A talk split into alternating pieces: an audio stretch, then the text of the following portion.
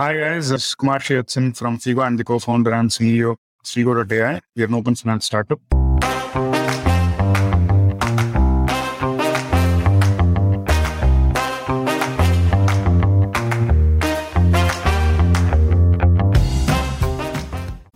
West, the big tech companies own the platforms that run the digital rails of the economy. In India, the government is building neutral frameworks which tech companies can plug into and run the rails of the digital economy. The best known example of this so far has been the UPI. But the fintech industry is even more excited about the account aggregator framework. In this episode of the Founder Thesis podcast, your host Akshay Datt is talking with Kumar Srivatsan the founder of the fintech startup Fego. Fego is building products on the account aggregator framework, and this episode is a masterclass on what the framework is and how it can fundamentally change our relationship with finance.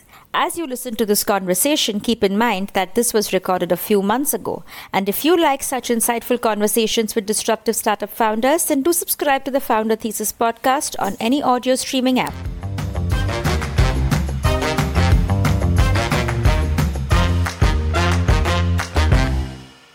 You like you are a native of Chennai. You grew up here. Yeah, I mean, born and bred here. It's been almost three decades plus based out of Chennai. I did my schooling here. I did my chartered accountancy course here, company secretary course based out of Chennai. Post qualifying, I was working with Ernst Young, Royal Bank of Scotland. Then started my own advisory practice focused on startups called QED, which ends currently on it, no longer actively part of it. So that QED was like a CA firm with a focus on startups or? Yeah it was essentially a financial advisory firm. So what made you move on? During 14 15 you had prosper you had lending club all of these guys built new age capabilities digital lending capabilities and that was pretty intriguing and that was when we realized why don't we build something? Why don't we try to do something like that for india? Because there are a lot of open spaces and a lot of white spaces which were not uh, catered to and thus after credit was born um, we were focused on certain section of the white collar audience. I started that along with my brother Srikantan, who's uh, who's an ISB grad. He was earlier the head of special projects at NetMeds, then moved to KPMG, then helped the credit early, early days, and he was part of the founding team and the co-founder as well. So the idea was, while if you look at retail lending institutions, most of the retail lending institutions used to profile employees based on the employer to which they belong to. And that was a comfort factor as a proxy for salaries, repayments, etc. And that eventually became a list which was which is pretty narrow and you had all of these entities categorized into A, B, C, government, etc., international, and that excluded a lot of entities which are building capabilities which are growing over time. And consequently, employees belonging to those uncategorized employers were denied unsecured credit. While secured was never a problem, hypothecated loans were never a problem. So we said, why don't we tie up do a two pronged strategy. Why don't we tie up with them, provide it as a financial wellness offering? Why don't we tie up also with balance sheet players? We also got our NBFC license later on. And why don't we build our own balance sheet and also work with other balance sheet players like DIF, DMI, etc. And we tried to build a co-lending capability, build our own risk models. We did a B2C approach and also had a B2C approach where we tied up employers, as I told you. It took a lot of iterations to find the right sweet spot because if you look at the retail lending basket, now there are so many competitors across every ROI bucket. You have the typical PSBs from uh, in the initial lowest cost ROI. You have even uh, top-notch private sector banks. Then you have some NBFCs, and it goes up to Fullerton. You have payday lenders, uh, India Bulls. All these guys are still high, higher bucket ROIs. So there were certain sweet spots which were which were not catered to. That is the size of the Indian market. So you could build carve out a pie and build capabilities. That's what we tried building, and that was the initial thesis. What was the the pie that you were targeting, your sweet spot? So most of the retail lending institutions they provided unsecured loans to employees belonging to only categorized employers, which they profiled internally basis their risk team. The pie that was not catered to on the, the retail lending institutions the entities that were profiled found only 8% of the total MSME slash employer base, uh, by which I don't mean mom and pop stores, but typical entities that are registered already have a banking relationship. So 92% of the entities which had an existing banking relationship by way of a current account or CASA account did not were not profiled by their own banking partnerships, by their own banking partners, and thus their employees were not provided provided unsecured loans. And that became a vicious cycle because until and unless you move to an entity which was providing, say, a TCS or a cognizant, you wouldn't get an unsecured loan. And you always had to go around with secured loans, secured loans, hypothecated loans. And now the market has definitely worked. But when we started six years back, that was the case. And we tried to double down on, a, on that segment and we tried building capabilities over time. There were a lot of fintechs starting at around that time, targeting, I think, PaySense, Zest Money, India Lend.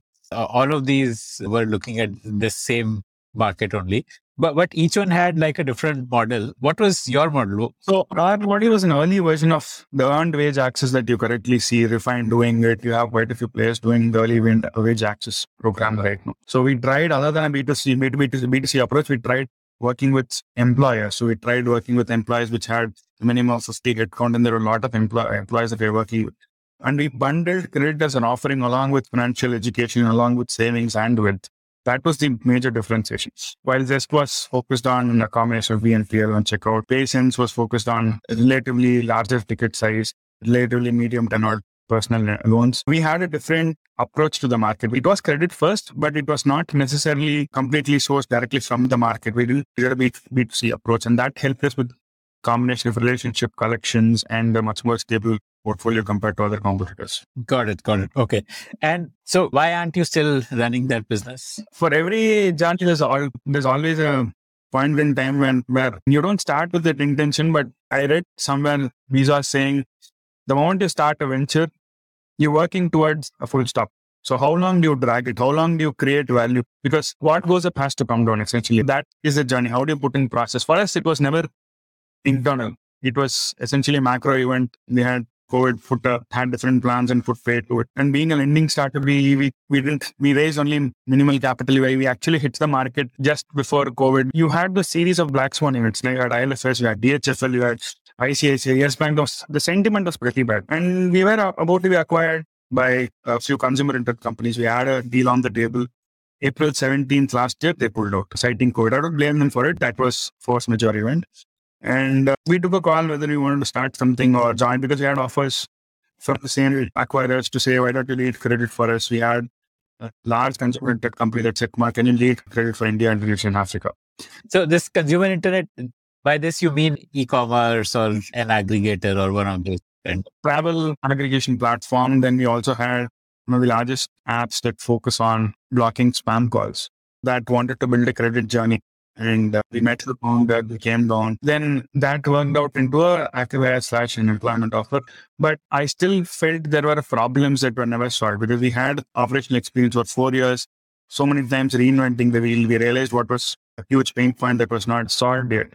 And that gave us an inside view as to how to build things. You, you make so many errors during a first venture when you're building the second one, those seem like so amateurish. And you ideally, you ideally think, how did you even try to do something? How did you take a decision like that? And I guess, I mean, it, it's that learning quotient that people sort of value. And now I realize why second time founders are valued because they know what problem you've already covered uh, a large portion of the journey. You're just going to build on a foundation where you know which mistakes going to avoid. And uh, it's that tremendous learning. I don't think had I been in my employment, same journey, or had I even done my MBA, that wouldn't have made any difference because the amount of learning, constant learning.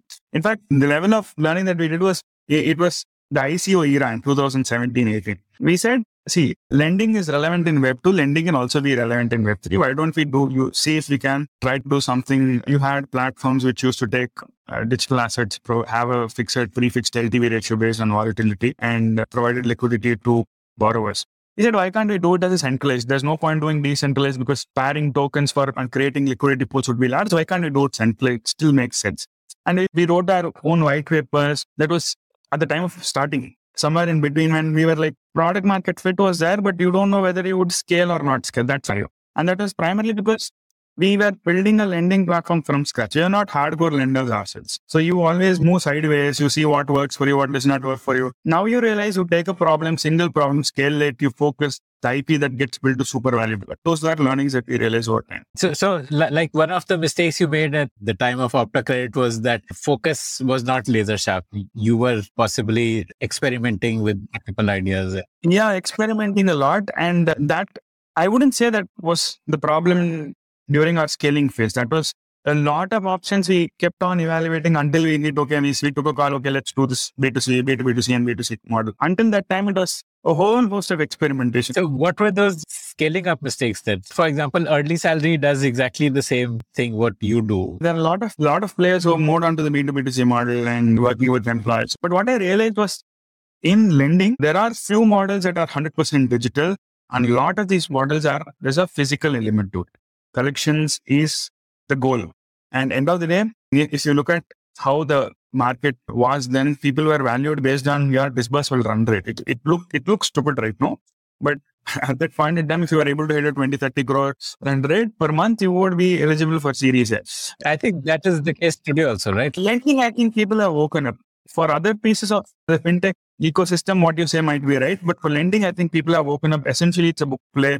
See, your valuation for a lending startup has to be linked to book. If you are going to try making it linked to disbursement, I think markets will always find out they're in for a disappointment because lending is, and then if you look at someone who's going to give you value on disbursements, now your NPS will always be skewed because the, your denominator is always going to get averaged out. Can you break that down? NPS will be skewed because denominator is averaged out. Just explain that line. You've been disbursing 4 crores a month and suddenly the next month you're disbursing 10, 11, 12, you're scaling pretty fast. Ideally, the way we did was also antithesis to the funding market. Then we built a portfolio, curated repayments behavior, identified what cohorts worked, what cohorts did not work. That means in an average, say an 18 month loan period, you'll have to wait at least six, seven months to see which are early quick mortalities, which are early signals of stress in your portfolio. And uh, when you do fast ramp up, what happens? All of these numbers get blended in the overall 12, 13. Every month you add 13. There's always a pre EMI that gets collected. The moment you collect a pre EMI, at least for 20, 30 days, you think he's good.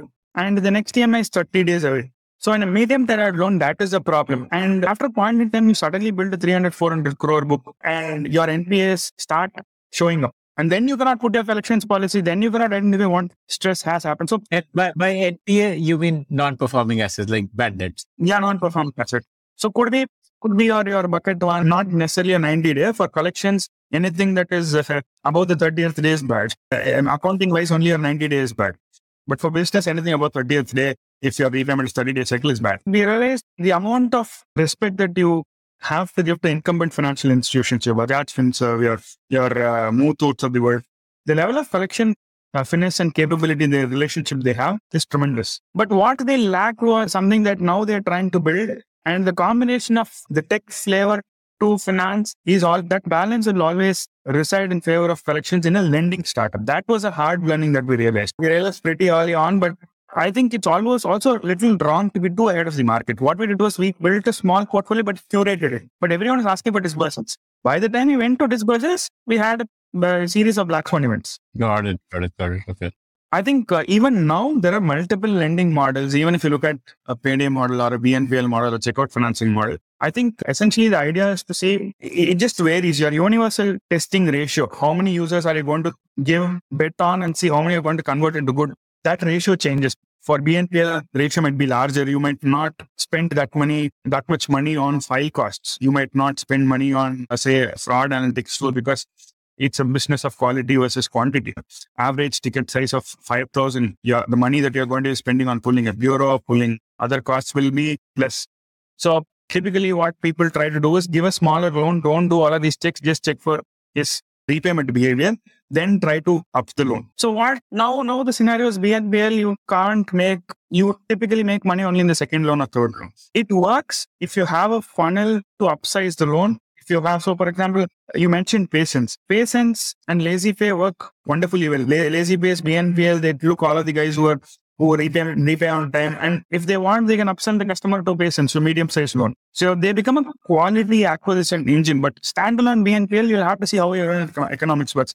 So these are hard learnings that we realized for which sort of uh, retail lending product, what works, what doesn't work. And I think the journey has been super fulfilling, super enriching. Though sadly it came to an end, the previous startup, but the learnings were immense.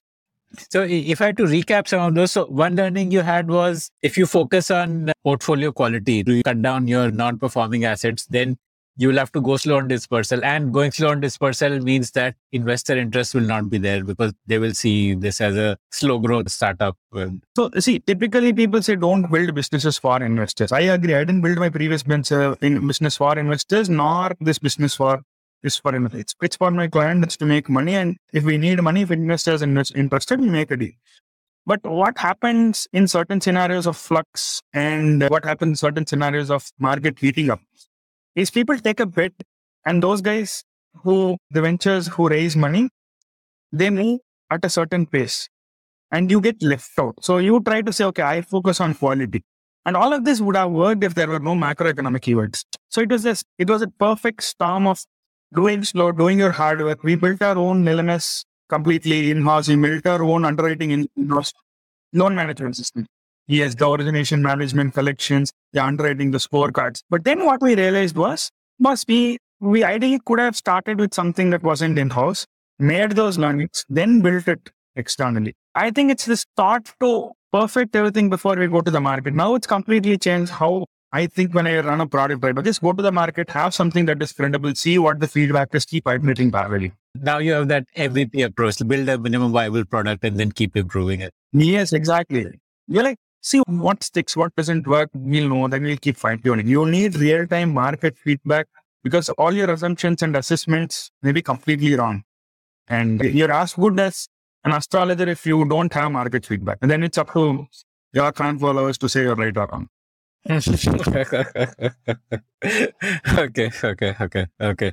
Got it. Did you incur a loss at the end of it? Had you raised any funds on uh, Opta Credit? Like how, financially, how were you running it? Was it operationally breaking even? We raised friends and family around. We raised one more channel round, and there was a capital loss because uh, there were certain acquisition offers which had we had the team agreed to earlier, we would have been acquired. Our capital would have returned to its IRR. All of us would have been compensated, but there were certain timeline issues. And by the time we went to market, there was those black swan events which kicked in. And then eventually it became acqui-hire slash employment offer. And they, I, I understand where the potential acquirers came from and why they pulled out because Ford was complete unknown. And either they had to conserve capital, safeguard their portfolio. But yeah, there was a personal loss as well financially. But if you were to ask me, I would have had those learnings without incurring those losses. That would have been the ideal scenario. But the, the better scenario is we have all of those learnings uh, right now. And if people tell me this is how I'm going to make money by lending, and people simply assume lending is a feature, I think either they should be doing it with too much capital, which I think is still a fair ask. They can throw around, see what sticks, then immediately build those learnings. Otherwise, lending is not as easy as people say. You can make money, definitely, but you'll have to put in those processes, put in those fail safe scenarios, and then only build those capabilities. You're saying that lending is a long term play. You need to invest a lot in good risk assessment systems for which you need to first generate data which can train your risk assessment systems. And the long term value doesn't happen in the first loan. You need to start with small loans and then upgrade them to bigger loans. And therefore, it's not something which is just like a plug and play and start earning money immediately. It's not that kind of business. Typically, there are two types of lending models. One is your direct to market models. You don't have that much interaction with the customer. You don't know that much about him. And you're going to underwrite him like any other third party, any other user and evaluate him for credit worthiness. The second set of users are your captive audience. You've been working them. They've been on your financial, uh, they've been on your, say, travel marketplace for quite some time. You have their, you have understandings that are close to their financial behavior. And then if you're say eh, eh, in a, in a wealth management or a financial management app, you have all of the financial footprints. So between an open ecosystem and a closed ecosystem, you always have better learnings in a closed ecosystem. You can ideally do, you can take little more risks if you want to scale faster because you have better learnings about it. So even despite all of that, see, imagine if one of your customers who've been sticky with you for quite some time, either they have defaulted how do you handle that scenario? So they are your customer, they have defaulted, then is it going to be a collections issue? You're going to lose a customer forever if you do not collect them the right way. If you don't collect, you're going to lose money. So end of the day, you in a captive ecosystem, lending is a is when lending becomes a feature, collections will be at the cost of customer relationship, existing customer relationship. So how do you factor for all of this in?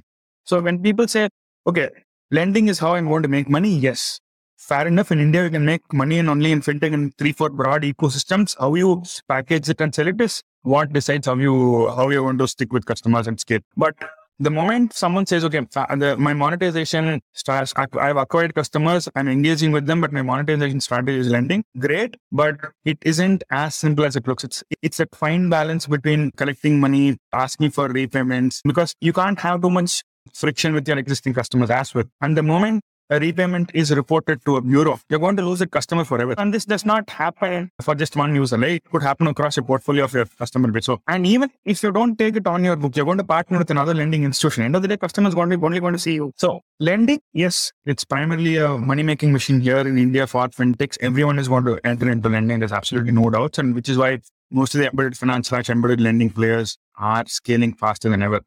But it's a question of operations, a question of relationships, a question of underwriting, constantly iterating your scorecards and keeping in touch with the user. And we'll have to give where it is due for incumbent financial institutions, but they've been able to manage it pretty well until now across multiple decades. So I think lending has a feature grow, but it has its own set of problems that they need to address upfront. So because of the value of data in building your risk models, that is the reason why a company like Cred is like maybe four, five billion dollars valuation because they have that uh, data of credit card payment history of people on their platform, which allows them to make better risk decisions.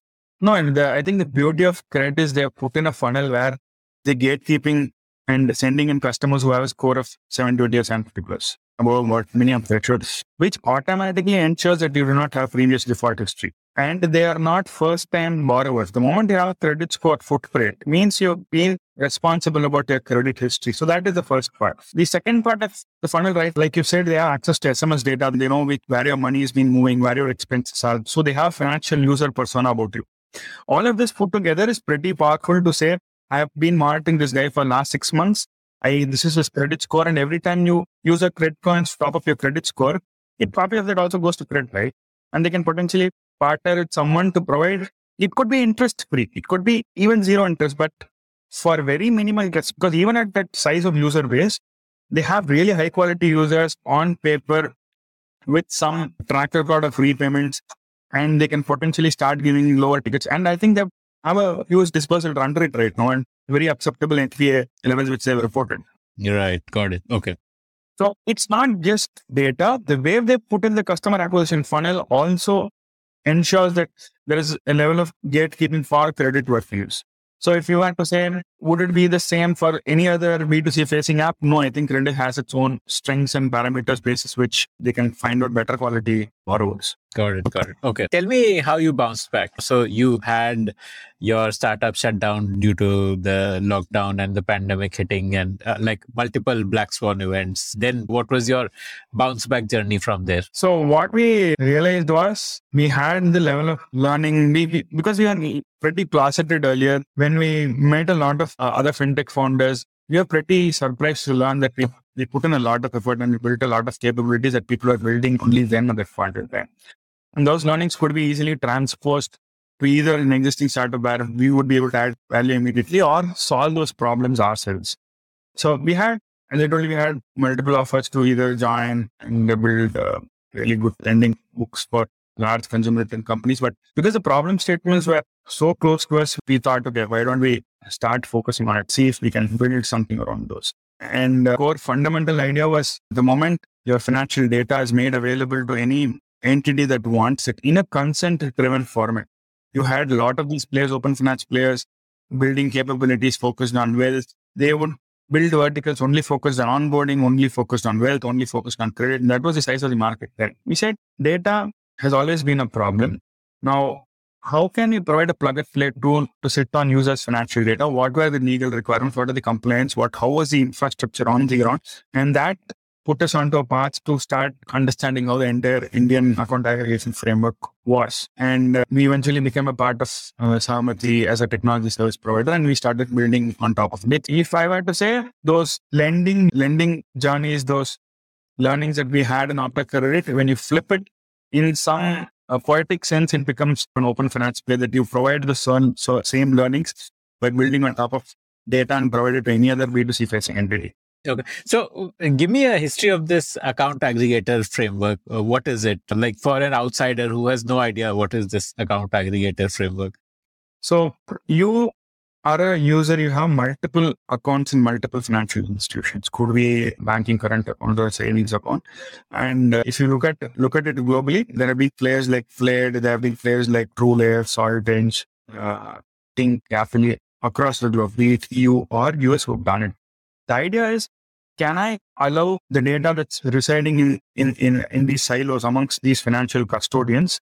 Can I allow the user to have the capability to share it to any entity that is requesting for further in a consent driven format. So just like how a GPay or a UPI works, right? You pay, you click on GPay, GPay asks you, can I make this payment? You, you make the payment after giving your OTP. In a similar manner, can an FIU, there are two parties to the entire Indian account aggregation framework. Indian account aggregation works a little differently from global account aggregation.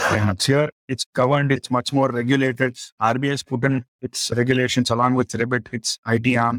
Sahamati is part of it. iSPIRT is part of it. So there's a lot of collaboration and market making that's been done with players here. In US, until now, it was market run. Plaid builds their own capabilities and brought best practices themselves. Here, RBI has done a whole host of the heavy lifting. So it's like the same story as in the US, you had Visa, MasterCard, which were private companies. In India, you had RuPay, which is like a collaborative government private initiative. So the same thing is happening in the account aggregator.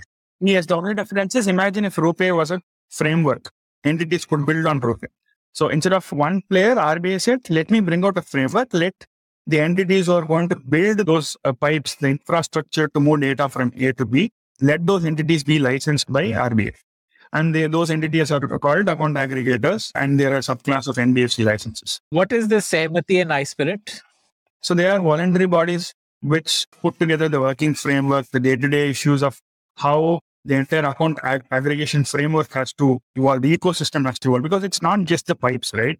There are two entities major entities outside of just the pipes. By pipes, I mean the account aggregators who build the basic infra to move data from A to B on behalf of the user. Now you have the financial information providers. So the entities which push in your financial information, the user's financial information into a centralized repository, which these pipes then move onto the entity that is requesting. So on the left hand side, there is there are entities which push in data. On the right hand side are entities which request the data, and in between is are the entities which sit on top of the AA framework. Now, as account aggregation norms issued by RBI, the entities that are going to pull in data necessarily have to push in data. So there is a requirement for you to share data for you to take data. And you have banks like Okay. Which incentivizes participation. If I am an HDFC bank and I want to know if I should lend to a customer who has an account in Kotak Mahindra Bank, then I must participate in this account aggregator framework to be able to access his data of other banks. And yes, if you want to access it via account aggregation, which will allow other banks to access data of my customers. Exactly. There was this early thought, earlier thought process that when banks were uh, debating: Are we sharing, making our customer data such richly available customer data that we fought over years to build market share, making it available so easily.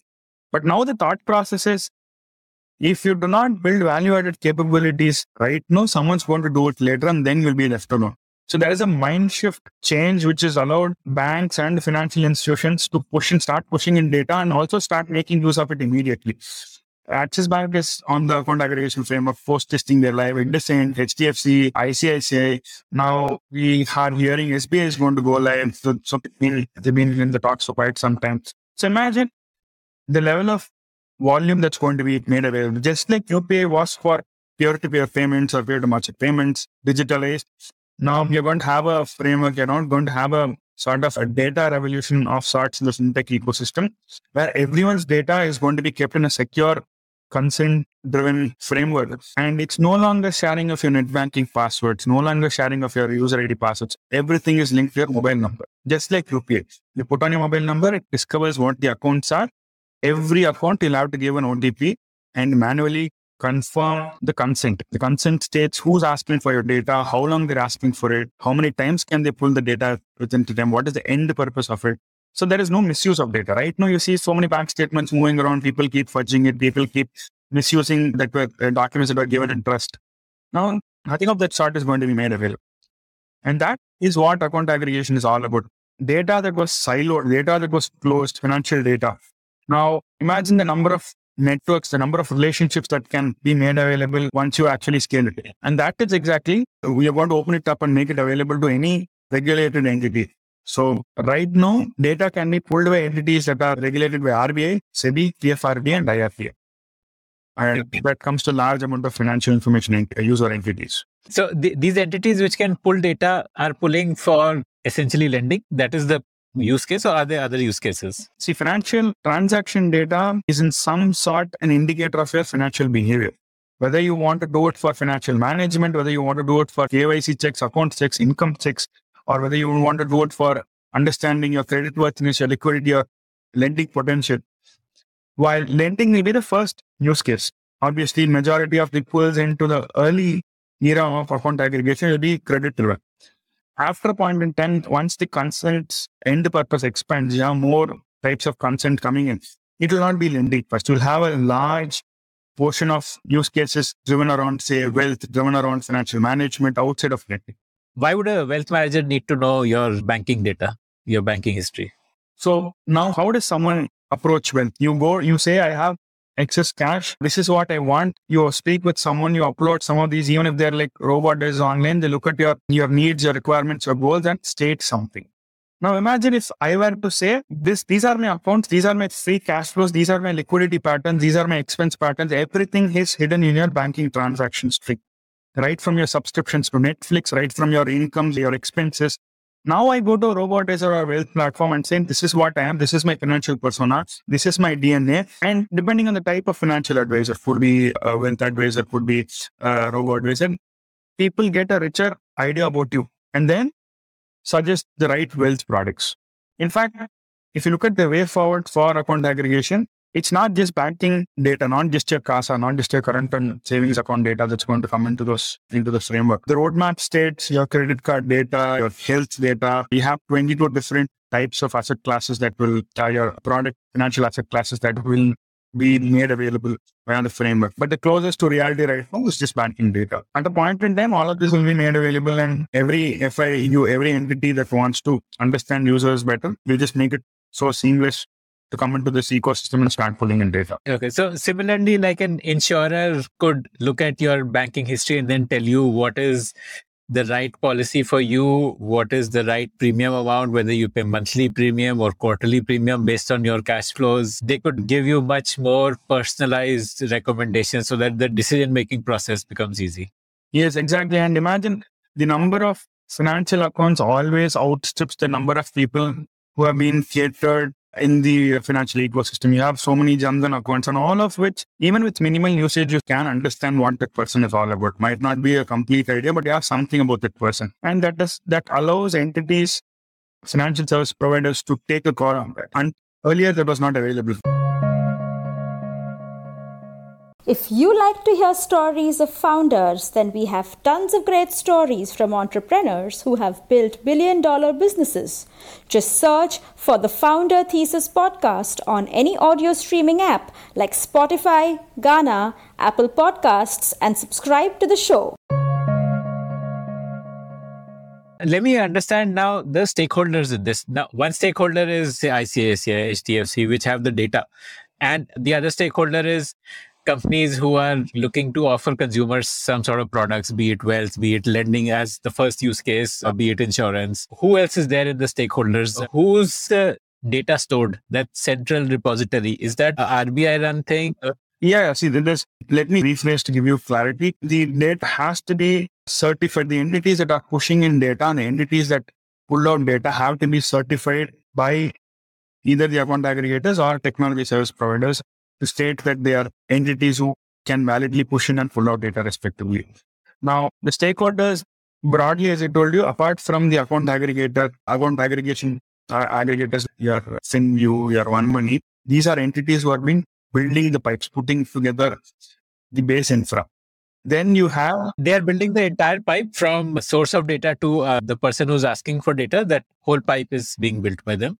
so the pipe is sort the pipe is at one end, right? So you can if onboard financial information providers onto the ecosystem. And after a point they become financial information users. So the other end, it just depends on which is the FIU that is going to come in full data. So the data pipe is available. And that that journey, right, the, those pipes are blind pipes in the sense they can't see what data is going through them. That is the beauty of the entire ecos- ecosystem that's been framed by RBI, Sahamati, and iSPIRT. And that allows for complete data privacy. Now, you look at the other ecosystem, there are crucial players in the ecosystem called technology service providers.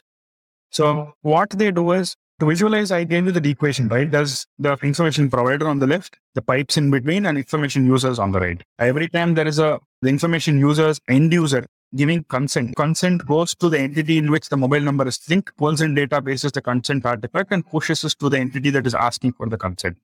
Okay, okay, okay. So the data is not stored anywhere. Uh, It is getting pushed each time there's a request. Got it. Yes. There is no storage, which means it is only it is only reaches the entity that which has requested for the data and the consent to which the consent has been provided. There is no misuse that can be done. And how is the access revoked? As you said, this is like a limited time access. How, how does that work? So there are two types. One, one is you prefix every consent comes with a timeline. You give an expiry for the consent.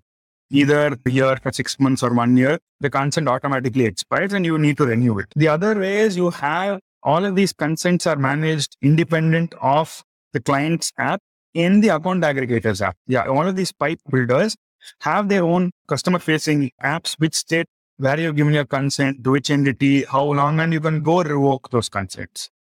So entire data ownership is now back with the end user. And that is the idea for account aggregation. So back to the other point that I was stating, the mm-hmm. another important stakeholder in the account aggregation ecosystem is techno- are technology service providers.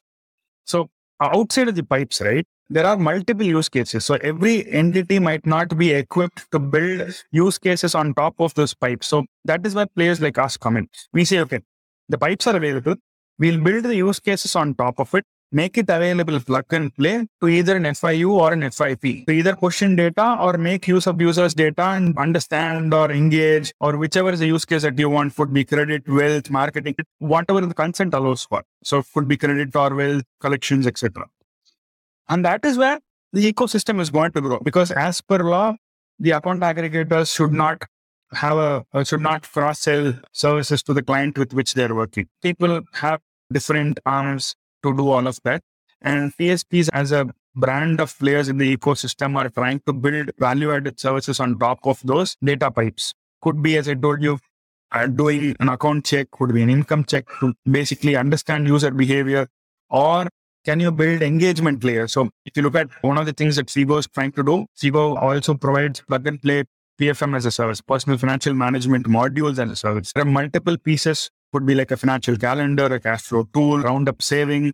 All of these are independent engagement modules that can sit on your transaction data and can do the work of engagement, engaging with your end user. And Fego does it, provides it as a single platform. The idea here is for retail B2C entities, the least common denominator for engaging in a financial ecosystem, financial parlance with their end user is a PFM. It works in a, say, can work in a consumer internet company, can work in a financial marketplace, can work in insurance or robot advisory, can work in an NBFC.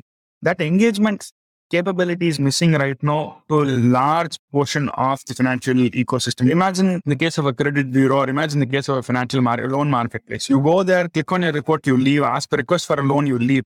But how do you engage? Data is available. We make sense of that data and we engage on your behalf. You white label it, provide us APIs or SDKs. So there are multiple use cases that are that can be built on top of account aggregated data. Could be vertical, could be someone could be focused on building place for a vertical uh, like health or travel subject to consents, consent artifacts, or could be completely horizontal, provide a plug and play tool agnostic to whichever sector. So I think there's going to be a lot of evolution that's going to happen in this ecosystem, and you're already having differentiated players starting to come. And it's a question of when this hits critical mass and not if. Okay. Let me recap my understanding. Now, the account aggregator companies, these are companies which are running blind pipes and they don't get to see the data. And uh, these are, this is like an infrastructure layer. They're like API providers and the information givers and seekers can choose to directly connect with the account aggregator companies or they can choose to connect via a technology service provider who does some value addition on that data. So for pulling data, the FIUs necessarily need to have a commercial and a technical arrangement with the AA. As per law, the FIUs cannot, I mean, have to be tied up with the AA for them to pull data. But after pulling data, how do you, what do you do? That is where value-added services on top of data. And the other way is TSP connectivity for connectivity also exists, like you said. So Eventually, the engagement will be with the account aggregators. The TSPs will say, I'll be a single point of contact for you for everything. We'll work back to back with the pipes. Your engagements will be with the pipes, will be with the account aggregators, your commercials will be with them, but we'll just do a whole most of the heavy lifting for you. Because if you look at it, building pipes is a separate business. You have had billion dollar entities focused on just building pipes be it Plaid, be it, and you have a lot of these pipes coming up in Southeast Asia. Be it in UAE, you have Tafi, you have Lean, you have TrueLayer in EU, you have Salt Edge in EU, you have Yapily in EU, you have Plaid. So the value added services are essentially the larger pie, the money is available for you to build either vertical edge or horizontal. That's depending on each one's thesis. The pipes are a separate business altogether. So, which is why the idea is the pipes alone cannot solve for it. The TSPs alone cannot solve for it. The pipes have to do their business. They have to build better quality pipes. They have to build the best in class quality pipes, which they're doing. They're a great players in the ecosystem. And the TSPs necessarily have to build this value added flavors on top of it to provide plug and play capabilities to any. So both work in tandem. And that's been the precedence all across the globe and a technology service provider can like a client signs up a technology service provider and then the technology service provider has the ability to directly interface with the account aggregator to work on the data which is coming in. So that and therefore these technology service providers need to get some sort of regulatory approval because you are able to access the data coming from the account aggregator. Do these tsps need regulatory approval or anybody can be it? They have to be certified and audited by Sahamati. We have certain norms where we have to comply with and you have to be a part of Sahamati. You have to, have to work with uh, these account aggregators. And the moment you work with these account aggregators, you'll have to get certified and you'll have to get yourself audited. There are multiple entities that have been certified by Sahamati to do this audit. They're both technical and legal. So, uh, as per law, the end user has to interface. The FIU has to work with the account aggregators. And if it's TSP, you'll have to ensure that norm does not get violated. So, whether you work in the right manner, whether your user flows to get data consent, whether uh, work in in compliance with what's been mandated by ReBIT and uh, uh, So, all of these are a necessary part of how, when you can work with an entity, when you can work with an FIU, and these constantly get updated as well because some of these practices are very unique to India, and some of these we've been working by looking at best practices abroad. And it's a combination of market driven and regulatory driven requirements that help us do the best thing that's possible for all of these entities. Okay, okay. Now, tell me something. Why are there multiple account aggregator companies? So, like RuPay, UPI, these are also in a way the pipes, and there's only one uh, single operator. Why are there multiple account aggregator operators? See, it's very similar to uh, UPI switches or card switches. Right? Essentially, the more the number of players, someone will always be able to add value. And look at the guys who are coming into the ecosystem. You had very deep distribution working with uh, players for a long time. Your, your Yodlee's gotten an principal approval. You recently heard PhonePe. You recently heard Credit also applying for an A license. Cashfree is in the is in the news. Apparently, either applying or applied for an account aggregator license. So there are multiple players in the ecosystem who are looking at building these pipes either for internal use or for external use. And the competition between these players is exactly going to evolve like how you play. You're going to have better user facing capabilities, better uptime, better engagement, and the quality of data and the speed at which all of this is going to happen is just going to be better if you have more competition. The idea behind see RBI is pretty up the curve and they're pretty nuanced when it comes to all of these ecosystems. They always ensure that there is the right amount of competition, there's always the right amount of regulation, right amount of freedom for all these players to work with. And for them, customer data is paramount. If there is anything that causes some sort of issue, some sort of problem with customer data, they'll be the first guys to pull those players up. And for all of this, it necessitates competition between the pipe builders and CAMS also applying. So there are a lot of good quality players who are coming into the ecosystem to build those pipes. I don't think that this is a winner takes it all market primarily because they're after a point in time, everyone is going to start looking at providing value added capabilities. Could be focused on wells, could be focused on something, could be via a tie up with a different partnership. I, I want to ask something here. So, say, for example, like SBI is an investor in Cashfree. So, let's say SBI decides to go with Cashfree as the account aggregator partner. Some other banks say yes, BI, yes Bank is going through PhonePe. Will uh, this data be shared between PhonePe and Cashfree, will Yes Bank be able to access an SBI account holder's data? Will these account aggregators talk to each other? The account aggregation pipes are independent of each other. They are just blind pipes. In fact, you will never know what customer data is going through. So for an account aggregator to say this user's data is also available here, no. So every time a new FIU comes through, for example, if SBI is coming, is linking a user's account via account aggregator one slash account aggregator two, they will have to necessarily ask the users to link. Interoperability is still in works. It's not live yet.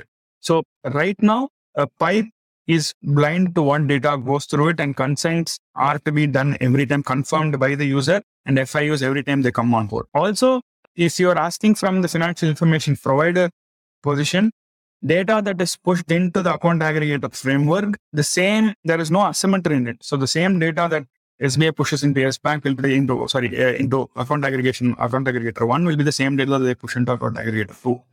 So there might be SLA issues, there might be pricing issues, there might be uptime issues, but there will never be data asymmetry done that will be in that ecosystem. So there will never be an account aggregator that technically have, has more data than account aggregator. That's not the idea. There might be few days apart implementation issues, might be uptime issues, but never theoretically on data availability. So you would then actually need to work with all of them. And SBI would need to do a PhonePe account aggregators and Cashfree account aggregate collaboration. Right? Not necessarily, which is why the better quality pipes all and SBI could eventually say, okay, I work with only one account aggregator because all of my all of uh, this account aggregator has wonderful uptime and they have better quality pipes and it just makes sense for me to work because there is no differentiation between AA1 and AA2. Logically speaking, and they might just choose the better part. But what are models that are coming for TSPs like us? What we do is we do a multi aggregation play for an SBI. Instead of SBI working with multiple AS independently to see what works, we'll say we'll build it for you, just plug and play. So that is the basic connectivity module. So models like these will start evolving. Okay, okay. Which is why then TSPs or uh, technology service providers are important. They will make this plug and play for a client. As a client, I don't need to, as an information provider or an information seeker, I don't need to think of, okay, which pipe should I use to access this customer's data? That the TSP can figure that out. Okay, this customer's data shouldn't be accessed. Yeah, TSPs can just really go between a conduit between you and A after all of the legal documentation is sorted out. And also, if you look at how typically an ecosystem like this evolves, the acceleration is done always by the players in the middle. So someone is going to build value-added use cases, value-added services that are uh, extremely useful, extremely unique. And then consequently, usage on the account aggregation pipes will increase. Someone who's going to provide just the pipes, and if they're not going to provide the capabilities on top of those pipes for specific use cases, could be lending, could be engagement, could be the moment you build all of that, the pipes naturally start growing faster than they ideally would have, which is why the TSP layer is super important. And the TSP layer is where the money also lies in after a point in time, which is why you will see a lot of these AAs also talking about value-added services either by bundling or partnering or building their own after a point in time. So, what is it that a TSP can do which an information seeker cannot do in-house? Why would an information seeker choose to work with a TSP versus doing everything in-house? As simple as someone who hmm. wants to make sense of that data. But if you look, imagine the case of an NBFC. So they want to use, take an account aggregated data. They want to break down the data and understand what is available and whether the client is creditworthy, whether the client is not creditworthy. Imagine if that NBFC is not a technical player, or imagine even if that NBFC has minimal technical technology capability. Why would you want to focus on something that is not your core capability? Your core capability is lending core capabilities, understanding user behavior. Now, all of those things are being made available by TSP. If you look at the transaction string that hits your bank account, it is, I'm just giving you one problem that needs to be solved, which Swiggy is solving. Your transaction string is a garbled mess. Yeah, essentially, Swiggy comes as Swiggy, sometimes unbundled, sometimes a lot of transactions, sometimes there are multiple delimiters in different form, a slash, a hyphen, merchant is upfront in one bank, later in a different bank string. All of this says something about you. Whether it is an investment, whether it is an expense, whether it is a subscription, who makes sense of it? Why should an NBFC focusing on lending? Why should an advisor, robot advisor wealth focusing on lending? Why should they even try to build these capabilities? So what we do is a transaction categorization, which is an extremely important part of open uh, banking on top of account aggregation, making sense of that data. And once you have sense of that data, you map behavior and you constantly say this part of your portfolio is doing this. Imagine we do it across different entities, different clients. Yes, there will be no in exchange of data between one entity, one client and another, but this learnings will be avail- available for us to understand this user in this bucket is doing it. So are those learnings, can we, we can transpose those learnings to another client? And what we essentially say is we'll do all the heavy lifting, right? From compliance, the data availability, the cleaning up of data, behavior mapping, provide all of this as a API single dashboard. Why is this even your business? You take care of lending. We'll just provide intelligence and we'll provide all of these tech capabilities to you. You focus on what you're good at. Got it, got it. Right. Because the raw data would be like, say, maybe a customer's uh, bank account information would come in the form of 10,000 rows and each row being one transaction, which then for a, a company to make sense of, they would need to set up a whole team of data engineers and machine learning and Yeah. You're getting access to data is the least of some clients' worries. What do you make sense of it later on? You clean it up, sanitize it, understand it, break it down. Then on top of it, you provide use case relevant insights. So it's a whole different journey for someone to do it. And in fact, as I told you, the guys closest to the business, the account aggregator pipes, similar place in the in, in US or EU, in the EU, they are essentially focused on only building the pipes when they're so close to building the value added services. They focused on building this because that becomes a different business altogether. And different businesses in both these areas have flourished independent of each other. Got it. Got it. Okay. Okay. Okay. So you are able to provide something which makes it easy for the lender to do a credit decision. It could be for any B2C facing. What Fego does is we are, our overall thesis is finance is no longer a separate vertical. It is a, it is an embedded feature. Now, can we do something with users' data on top of connectivity? We provide FIUs the capability to pull in data via our connectivity module.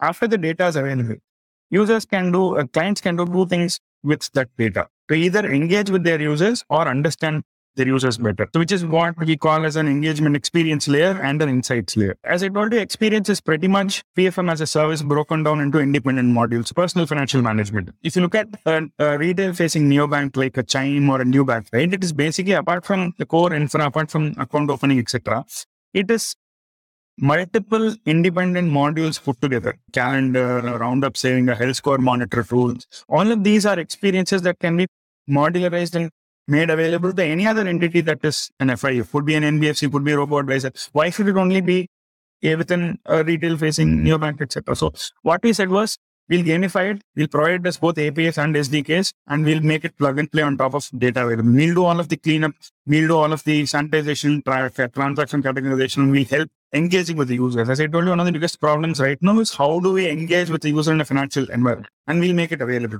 And there's constant feedback loop that's coming in. That is one part of the equation. Now, can the same data, the same data that's broken down, cleaned up, identifying user behavior, can we provide insights to the client about their users for very specific use cases? As it, as you rightly said, broad insights, collections and recovery. So when is their liquidity pattern right? When do these guys have lesser expenses? How when can I target for collections?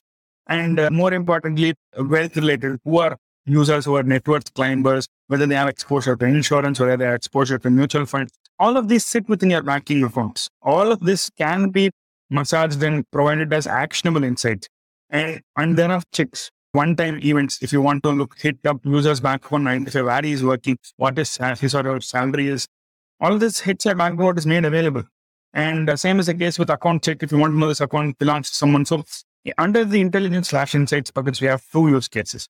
One is event-based checks. The other is insights to monitor a portfolio or user over a period of time, understand what is or her, her trends are. So Fego provide this capability, this platform for connectivity, engagement, and understanding user behavior via insights as a service, as a plug and play. Okay. Can you give me an example uh, of a hypothetical business that would be using Fego and the experience of the customers uh, of that business? So imagine you're, um, let's take the case of a small bank right now. If you look at their mobile banking applications, it is, there is no engagement, right? You hardly can do much, no. Or if you're a small NBFC, both of these entities are affecting. So each their requirement is to engage with the users better. After they get they plug into our connectivity module where they can ask their users for consent and pull in data. They can embed our PFM modules, our experience there. So on top of the data, users independent data in their existing mobile banking app or in their existing app, they can provide for gamified interfaces like roundup saving, health score monitor, based on their financial plans, cash flow management tool, an instant saving box, a peer comparison score, so where they where they reside compared to proxies with similar parameters. All of these are capabilities. Every time there's a transaction that hits the back foot, the experience layer engages with the end user on behalf of the bank or the NBFC. So if the problem statement for the client is I want to first get someone's data and I want to engage with them better, this could be the right solution for them. If the problem statement is I want to get data and I want to understand better about them, better about my portfolio of users for credit related insights. Then you do the same thing, state the purpose for that it is going to be for loan credit, pull the data and on the data that is pulled again, we break it down. And for example, you're a uh, digital lending partner, you've rolled it across 5,000 users. You identify 2,500 of them are in between jobs. Of 2,500, half of them are white collared or blue collared basis the stability of credit set it your bank account. Then of them we identify if someone has a credit cushion or a cash cushion within their bank, they they when there is cash residing their account, which is good for a shorter tenure. So you can give a top up loan and there'll not be a problem.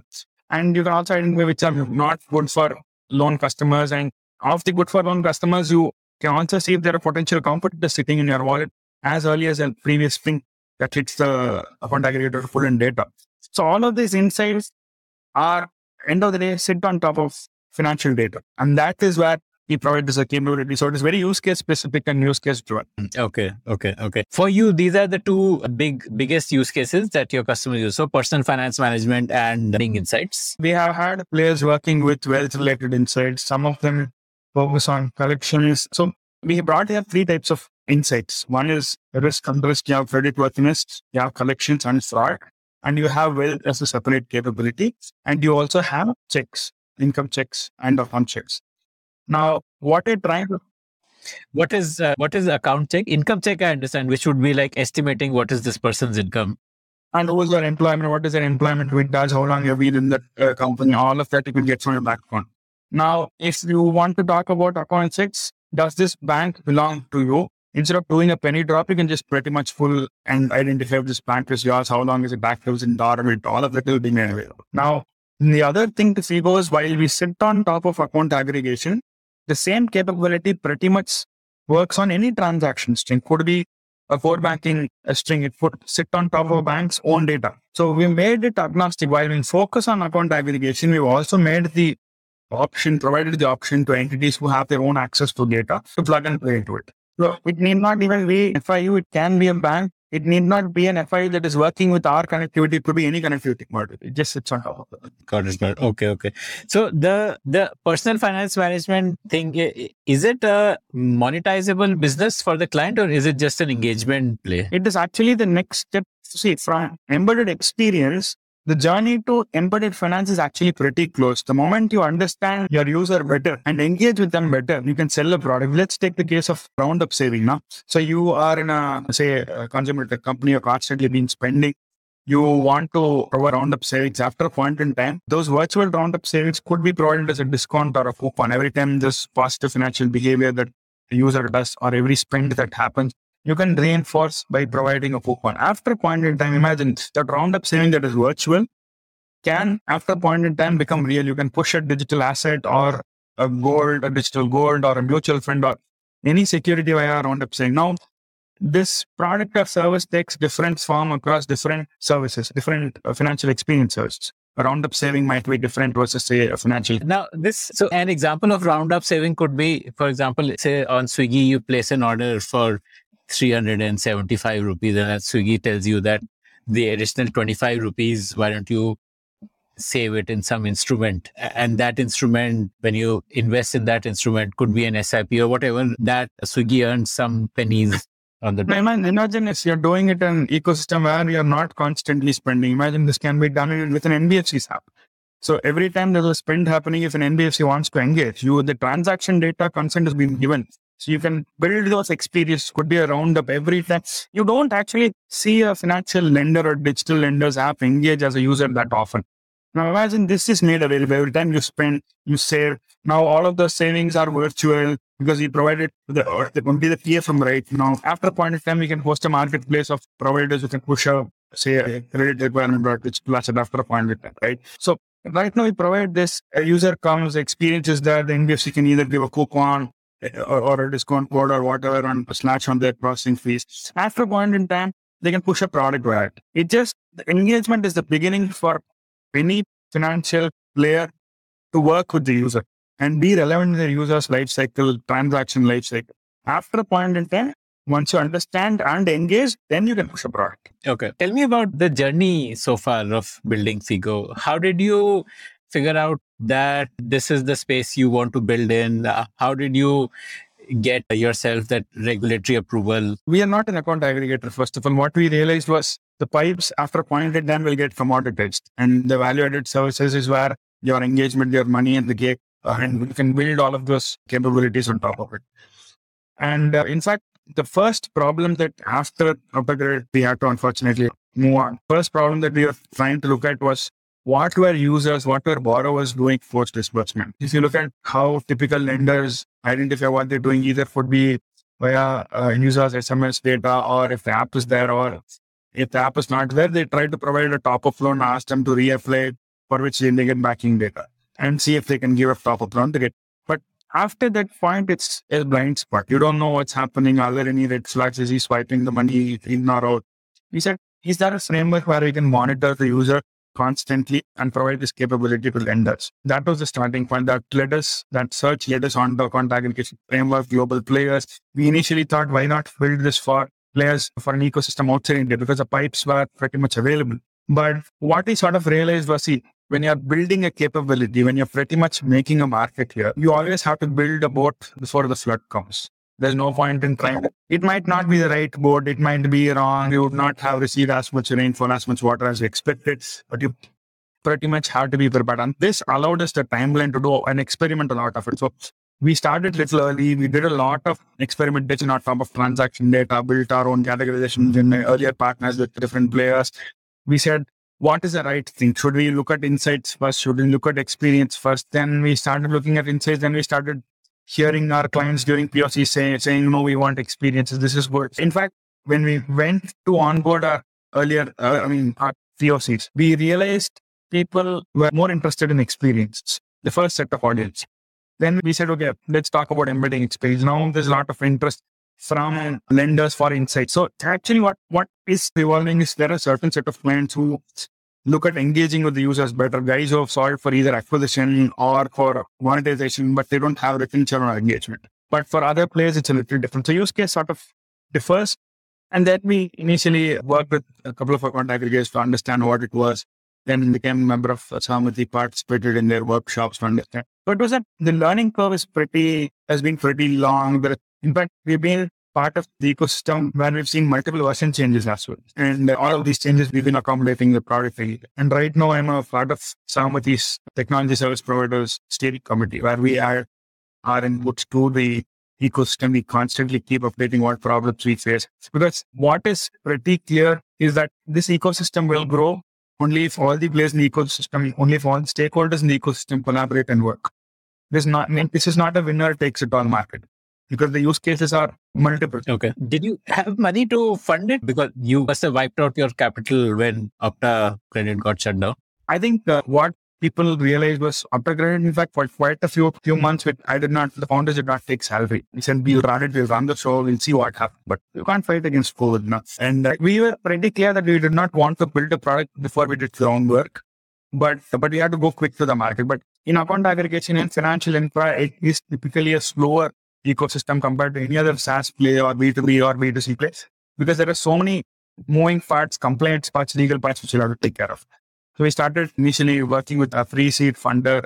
So our journey said, let me just take the capital HNI family office. That was a year back, A little more than a year back. Then when we built out all of it, started building this out, there were inbounds for our seed. In fact, there are a few acquisition offers early on. And uh, some of those investors are part of our cap table as well. So Scion came in, 314 led the round. And we have pretty fintech heavy cap table if you look at it. We have 314, we have Scion, we have few more micro VCs like Firstech, Exenius, and uh, Speciale Invest. And if you look at the industry leaders slash angel investors, we have obviously Kunal from Trade, we have Lalit from Groww, we have Suhail from Bharat we have both the F2P founders, Prabhu and the Madhu also invested, we have Apranya. And what we realize is all of these players typically take a bet on all of these coming guys coming together is a good validation, good signaling first. That does not mean the journey is done, but it's a good starting point. And what has been the monetization journey so far? Have you started monetizing? No, we're working at POCs currently, but our pricing model is pretty simple. So we work for insights, it's check.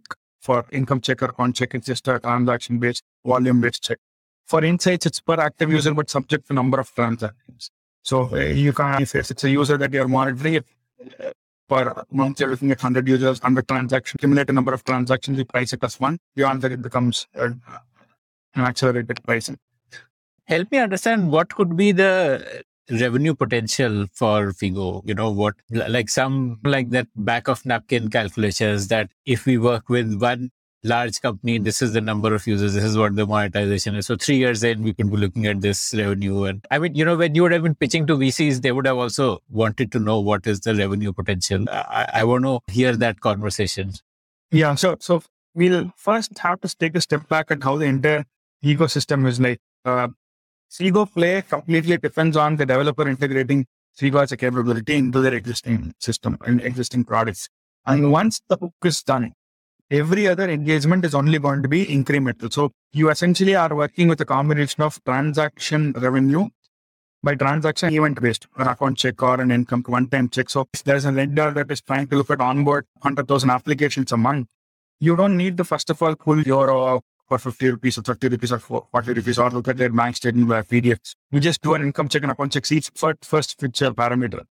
So it can be a part of onboarding. It can be a part of decisioning. It can be a part of post loan monitoring credit scenario. So the, if you look at the volumes at after point in time that we're looking at, it could be anywhere between hundreds of clients, could be each user, each client. Uh, in fact, some of the largest clients that we're doing POCs with have millions of end users. And right now we're going live with a percentage of it at some time. And every client that we're working with, obviously on day one, they're not going to be rolling it out across. Comfortably by the end of this year, we're pretty sure we should be having around 5 million end users either monitored or insights provided about in the end by the end of this calendar year.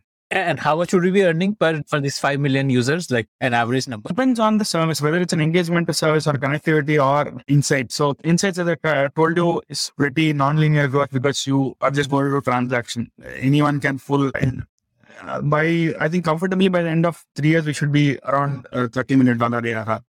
And who are the competitors in this space? Companies which are doing similar stuff as you? Everyone's taken a position on top of data, whether it is focused only on, say, SME focused credit, GEMS AI. So there are players who are focused only on fraud uh, related capabilities on top of it. In fact, some of the players who are TSPs themselves could be a loan management engine or loan origination engine.